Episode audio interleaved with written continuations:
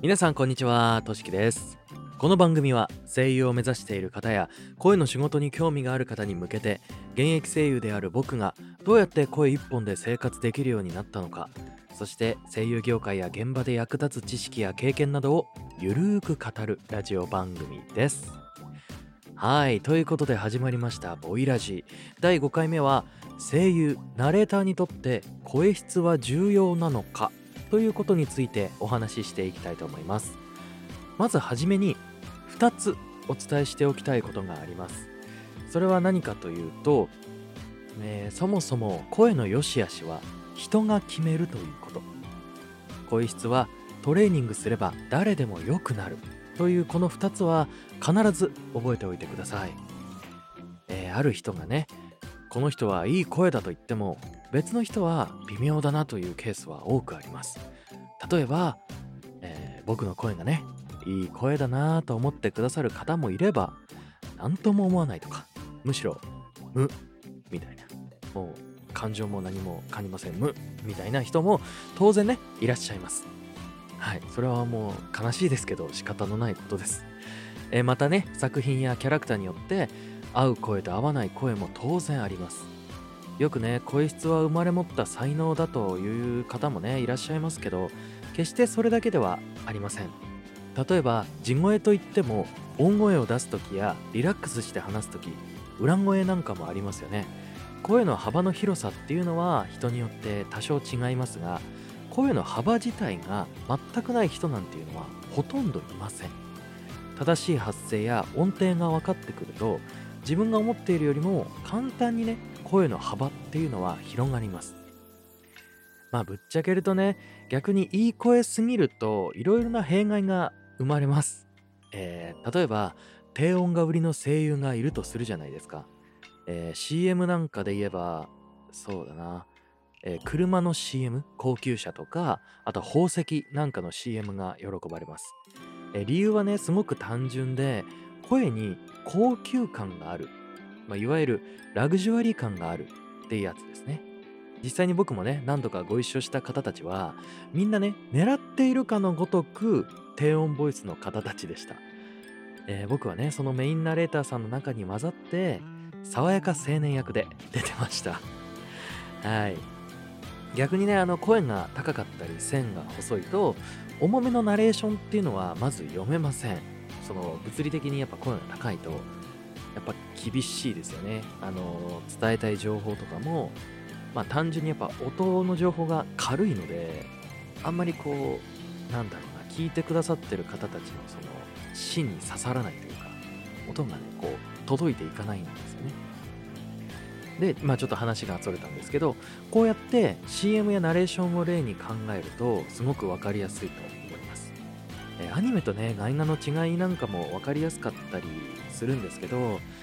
えっと、昨今の吹き替え事情もまあかなり変わってきていまして、アニメ声優がね、吹き替えにバンバン参入してきています。なので、一概にセリフの方は作品によってとか言えなくなってきたのが、まあ正直なところですね。あとはアニメーション自体が少し変化してきたのも大きいと思います。割とナチュラルめなお芝居がアニメでも取り入れられるようになってきましたしアニメとしてのお芝居をしつつ感情はリアルに表現しないといけなくなってきたのでますますね地声がちゃんと使いこなせるようにならないとこの業界で生き残るのはねどんどん難しくなっていくと思います。はい。でもね CM とナレーションはまあアニメや吹き替えほどがっつり変化しているわけではなくてさっきの例に挙げたように、えー、クライアントからはっきりとねあの候補出しの段階から言われることが多いです、えー、ここは低音でとかしっかり内容が読める方とか応用力がどうたらこうたらとかいろいろとね。多分アニメや吹き替えの候補出しよりも明確に求めている人材が分かるような指示があるまあそんなイメージを僕は持っていますね。えー、またちょっとね少し話がそれちゃったんですけどいい声だからといって声優に向いているとか、えー、仕事が絶え間なく来るなんてことはありえないということです作品に合うとかその人の演じるキャラクターが好きとか表現がねオンリーワンであるとかそういったいろいろな要素が複雑に絡み合って仕事っていうのは回っています。きっとね皆さんが好きなあるいは憧れている声優のほとんどが地声なんじゃないかなって思うんですよね。どんな作品に出ていてもあこの人だとかねわかると思うんですよ。もうねそれが答えなんです。ナチュラルトーンが全てです。これはもう本当に断言します。えもっと言うとそこにプラスして聞き取りやすい声であれば、えー、ぶっちゃけ最強です。業界がまず手放すことはないでしょう。はい。聞き取りやすい声になるためにはやはりあのきちんとした発声ができていないとダメです。声がよく通るとか言いますよね。そのメカニズムを知ることも大事だし一つ一つの単語が聞き取りやすいかどうか抑揚はあるのかテンポはどうか滑舌は響きはなど本当にねいろいろあります。もちろんテクニックで補える部分も大いにありますがやっぱり腹式呼吸をちゃんと使って正しい発声をする。これができれば本当に誰でもね魅力的な声にはなります。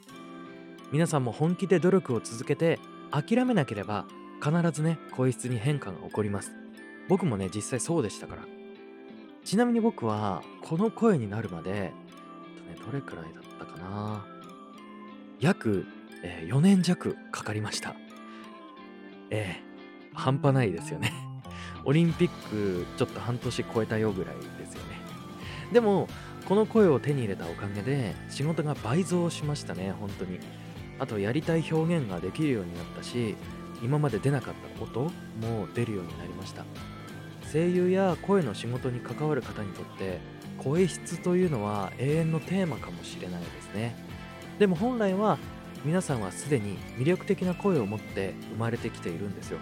それを皆さん自身がまだ見つけられていないだけの話なんです。それを見つけるために本気で努力してみてください。一度手に入れてしまえば本当にね世界が広がります。まあ正直ね辛くて険しくて本当に茨の道だなって思いますよ。それでも僕は